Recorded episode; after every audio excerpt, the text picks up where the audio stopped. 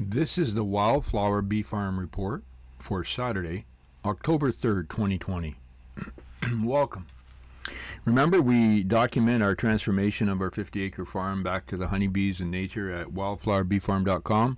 And come and join us. We have currently a thirty day free trial thing where you go in and you put in the code M I Schools. It's on the website, uh, and you'll be able to get in for thirty days. You don't have to put any information in other than that and a bit of personal stuff, but no credit card information, to try us out, give us a spin and support what we do. So this week I want to talk about a hive report. um, I was out yesterday. I'll tell you a bit about that. I want to give you an update on the wildflower uh, native uh, prairie grass planting that's about to happen, and talk a little bit finally about sensors. I had an interesting week uh, testing out some um, innovative um, new inventions, if you will, and I also ordered a conventional way to monitor what's happening inside your hive.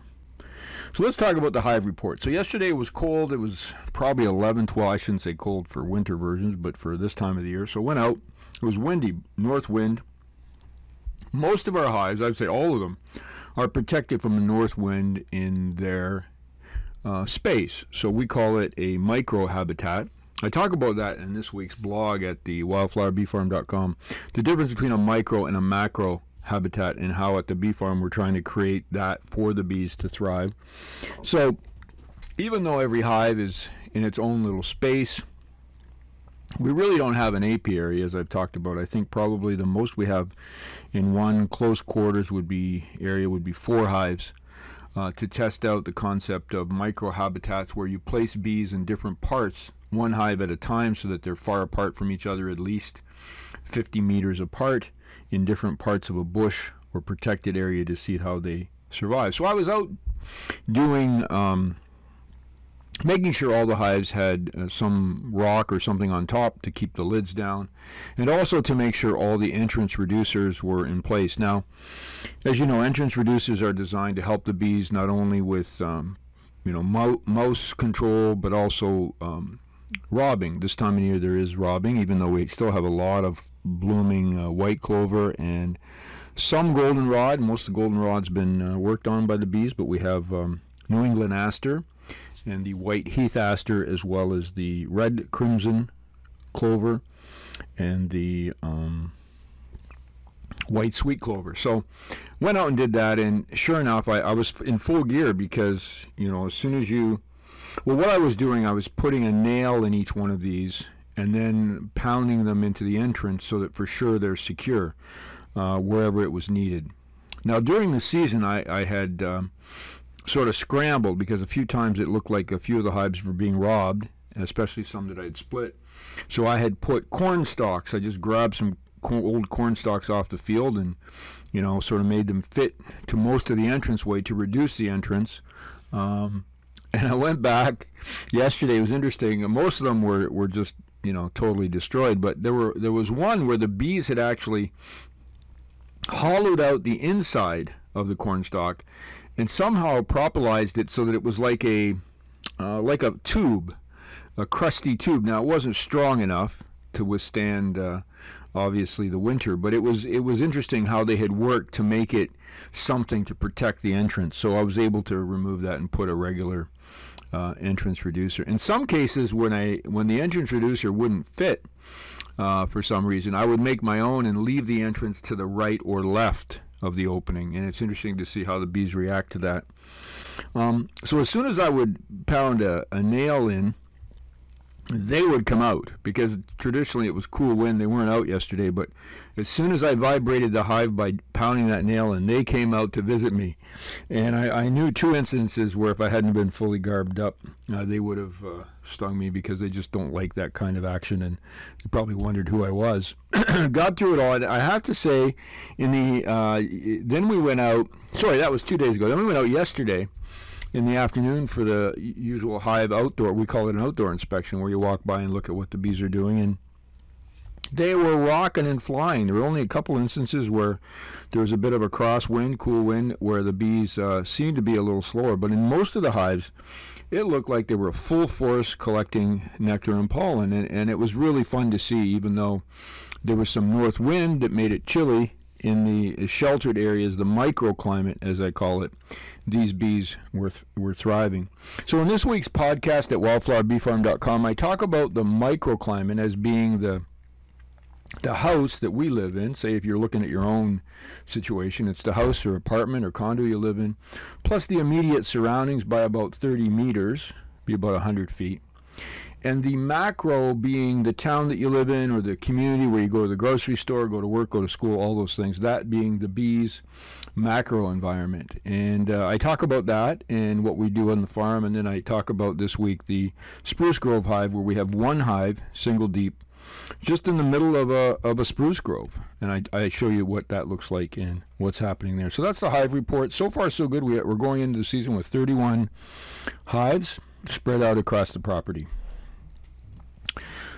So this week I had a brief discussion with Saint Williams Nursery about the uh, wildflower seeding and the um, native prairie grass. Supposed to be here. The, the um, seeds will be here within the next two weeks. I've already prepared the The soil. What we have is a sort of a checkerboard situation. So we have a rather large section um, at the back bordering the bush that will be planted in wildflower and native prairie grass. We have a square, it's like a checkerboard, a square near the one pond that will be uh, planted. And on the north side will be uh, yellow and white clover of this patch, and on the other side will be uh, red crimson. And then we have another uh, rather large square that I'm planting that has hairy vetch on one side and white clover on the other and yellow. And that the idea of that being to give them diversity. Um, one thing I can say I've learned this year is when you provide bees with um, um, flowers and ability to gather pollen and nectar, they start closest to the hive. So when the goldenrod was blooming in the bush, and you went by one of the goldenrod hives, it had that, you know, that funky smell to it. Um, many people say it's a bit like bad socks or shoes, but it's it's a unique smell when they're when they're working on the nectar of goldenrod to turn it into honey. And when, once they, you know, remove most of the moisture, the moisture they need to make it honey, it doesn't have that odor to it. But then when you went around a hive at the front where they were mainly collecting nectar and pollen from uh, white sweet clover, there was absolutely no smell around the hives, which it kind of tells you how bees are like us humans. If they can get great food close to home, why would you travel anywhere else? And that really helped me understand more of an emphasis on the macro and microclimates that we provide, microhabitats, sorry, and uh, micro, that we provide our bees, which might reflect on their overall health. So this uh, next two weeks, I should be planting the wildflowers and the native prairie grass. It's a broadcast system, so I'm going to broadcast it and then roll it in with a roller that will press the seeds down into the soil. Now for wildflowers, I'm told, and uh, prairie grass, it's important not to push the seeds too far down, so this will, I think, meet that goal and give them a start. Uh, and they have to be planted in the fall, so they have that frost-thaw cycle to get going in the spring. We're similarly going to allow the clovers to um, reseed themselves, the crimson and the um, white clover, white sweet. The yellow clover, of course, uh, will not bloom till this coming year, so it takes two years to get it started, and it will uh, be out this coming year. Summer.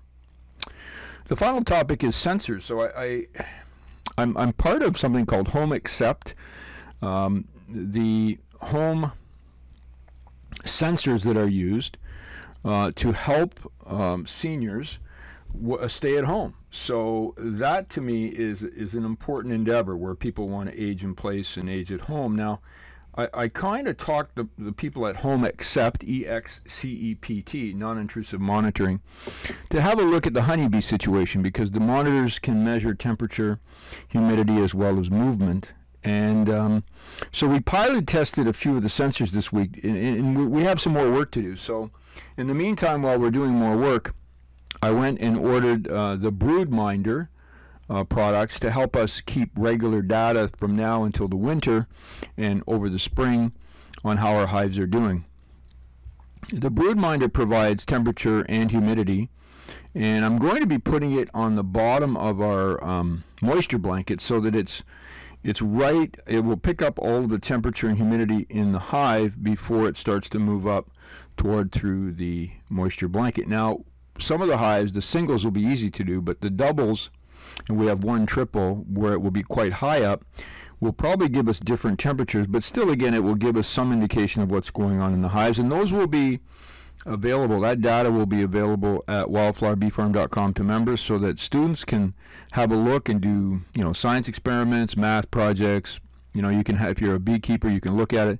And BroodMinder also has a website where all of the world data is kept, and you can look at some forty thousand uh, beehives, uh, beehive data. So uh, that will be exciting. So those sensors should be here within the next week. Hopefully the next podcast I'll be able to talk about it or two, and that will certainly help us with the, as well as with the heat sensing camera that will take pictures. Now, the interesting thing about the BroodMinder is we also ordered the cell hub, which we're going to be able we're going to be able to put out in the bush uh, to pick up the data from a few of the hives. The other hives we're going to have to actually stand beside them with our iPhones and collect the data that way, which is fine. It'll just be a bit delayed. So we'll be working on, you know, developing a way to present that data to members at wildflower bee farm dot com. So interesting couple of weeks with the wildflowers being planted and the sensors coming and being able to set all that up, and we're continuing to spread the word at, about wildflower bee farm dot com. So if you have uh, students in school or a teacher or know of one, feel free to send them the site, um, and they can reach out and email me directly. And my email is really cool. It's Hank, H A N K, at we the bee dot com, and that will get me any information if they have questions, if they want to do a trial of a school. Um, you may have feedback. I'll be talking more about the site next time, as we've added some really neat features. Again, I'm Hank from the wildflower bee farm dot com. Look forward to talking to you again next week.